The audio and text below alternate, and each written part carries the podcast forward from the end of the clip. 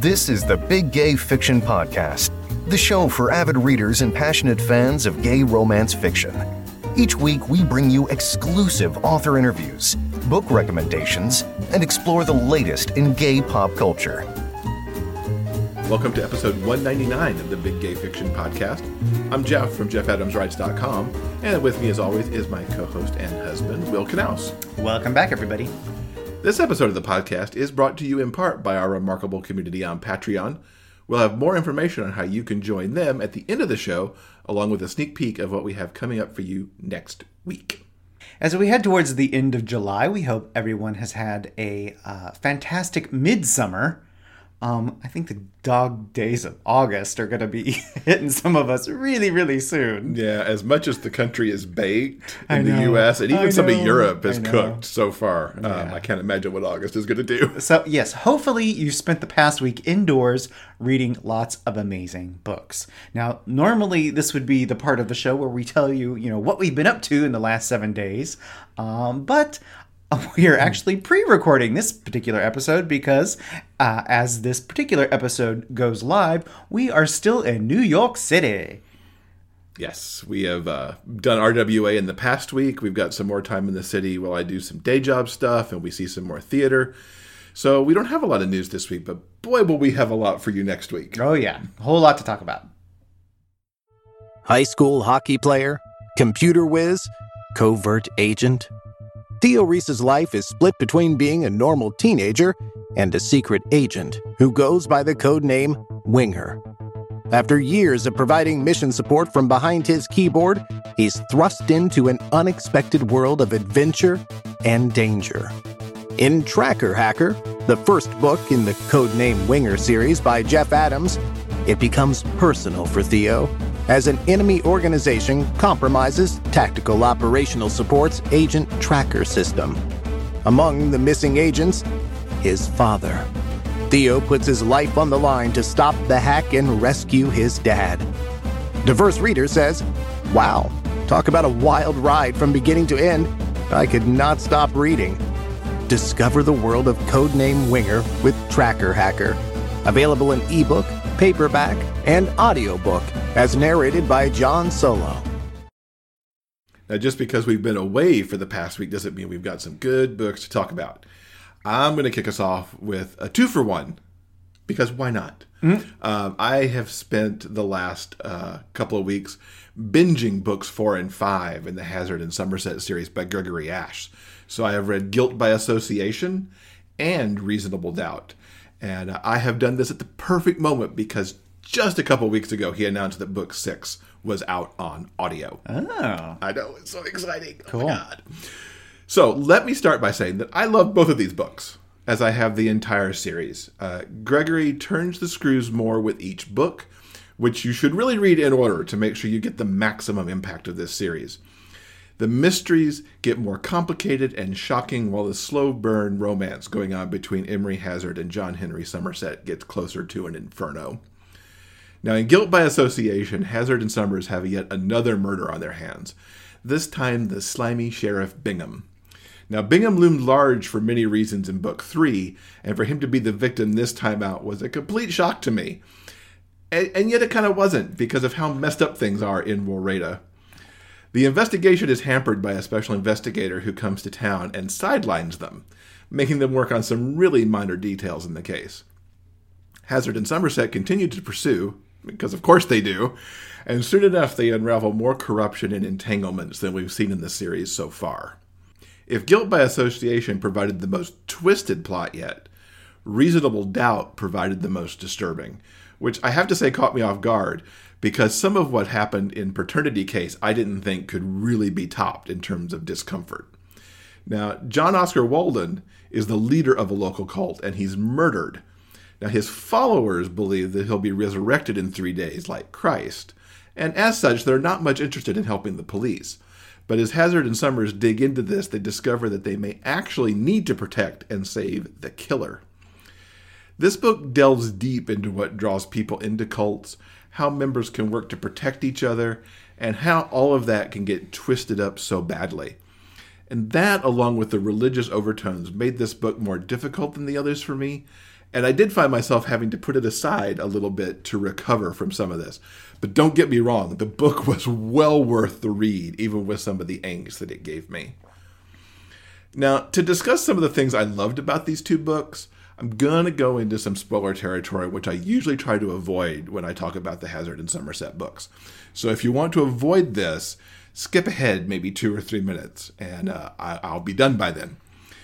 Now, first of all, how Gregory manages to keep ratcheting up the tension book to book is mind blowing. I've said it before, and it bears repeating that he structures incredible plots and does an amazing job of making every word count and then tying everything together. And that's very much the case in both of these books. Now, towards the end of Guilt by Association and all the way through Reasonable Doubt, Hazard and Somers are finally a couple. Hazard breaks up with Nico, and I can't tell you the happy dance that I did when that happened because Nico needed to go. And our two detectives can finally be together. Their banter and the way they treat each other shifts in the most amazing way as, as more of the walls between them crumble. And the way that Gregory just started to tweak and evolve that as they finally got their moment to become together it was like a masterwork in writing to me how it's all evolved over these books. Now, along with this, Hazard has moments now where he's actually caring for Somers' daughter, Evie. And it is incredible to see this man who has been so prickly reveal this fatherly side. And he becomes one hell of a superhero, too, which is all I will say on that because I don't want to get too, too spoilery. But if you've read it, you know exactly what I'm talking about. And if you have it, you certainly will. We get more about Hazard's past in these books, too, and it's really terrible how he was treated as a teenager, which we already knew, but it comes far more into focus here. And we understand how that has made him into the man that he is. Details on his past relationships before he came into came to Wahredua also get told. There are revelations too that are far more shocking around Somers and how much he has really deeply cared for Hazard all these years. Now, to Gregory's credit, he's withheld these details until these books because it's the perfect reveal here. And I think some some other authors would have just dumped all this out, even in the very first book, just so that you, we, the reader, knew everything about these characters. But getting it now really shows what an incredible storyteller he is. We also get the very treat of Hazard's father showing up in Reasonable Doubt.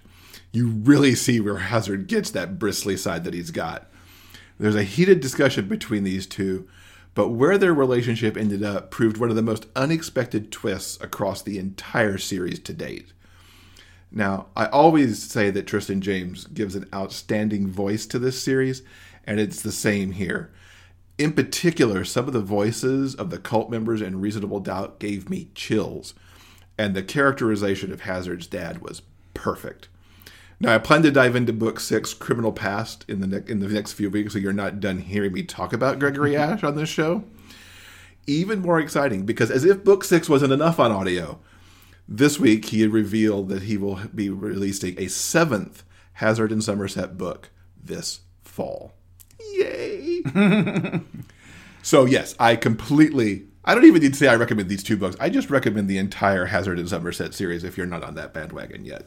Absolutely. 100% go get those books.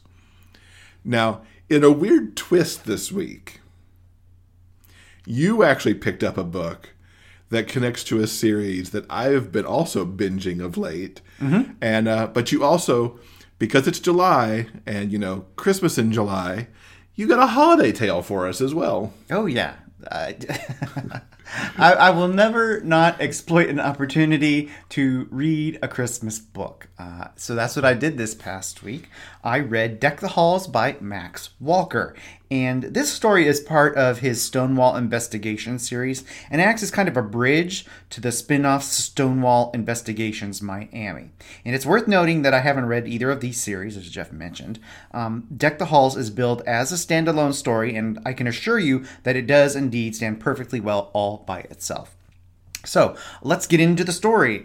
Sassy, nice guy Andrew is the office manager at Stonewall Investigations in New York City. And when his marriage kind of uh, essentially implodes, the only thing he has to look forward to this holiday season are divorce proceedings. Um, That's when Declan Covington walks into the office, and it is lust at first sight. Uh, after some flirting, Declan proposes that Andrew accompany him on holiday because um, Declan, he's going to be the only member of his family without a significant other in attendance at the yearly Christmas gathering. And if Andrew agrees to play his boyfriend for the week, it'll take some of the family pressure off him, and it'll give Declan a chance to cheer up the irresistible Andrew. Um, fake boyfriends for the win. One of my favorite things ever. And poor Andrew, because Andrew's such a sweetie. He is. He's super sweet. The story uh, then moves to the grandly elegant Covington family estate, which is indeed festooned in grandly elegant holiday finery.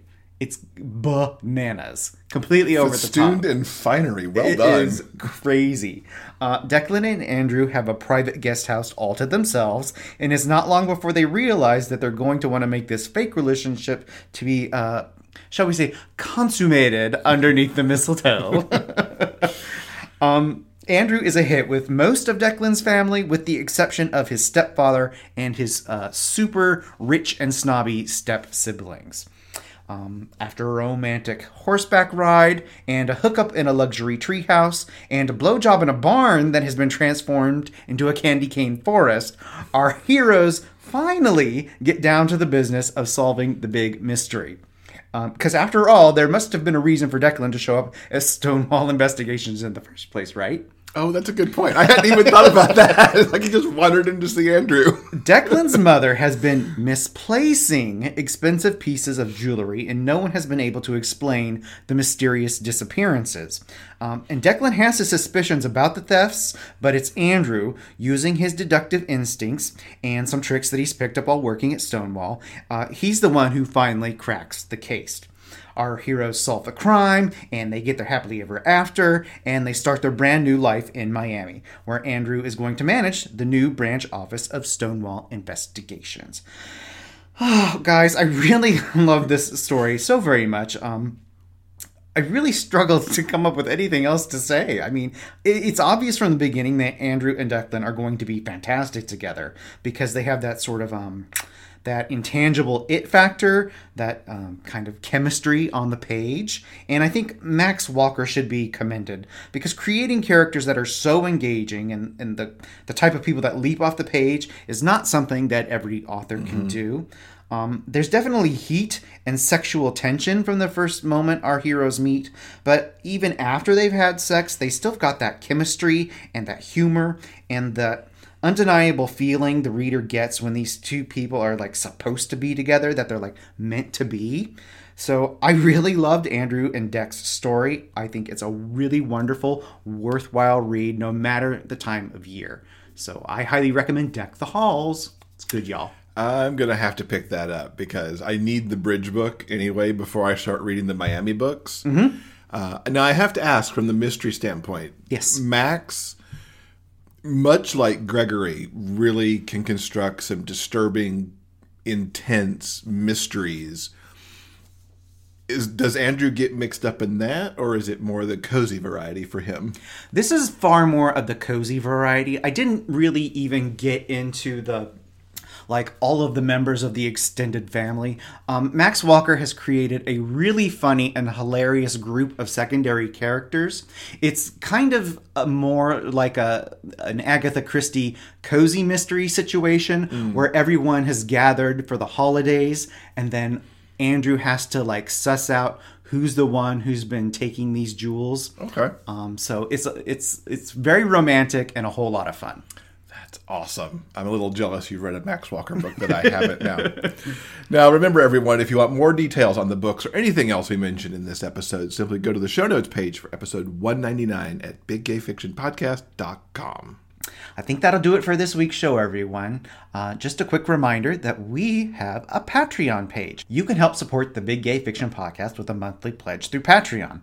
The additional support of our super fans helps pay for the cost of producing and distributing this show. Joining is super easy, and you'll get special access to monthly bonus episodes, the opportunity to ask questions of our upcoming guests, and lots more.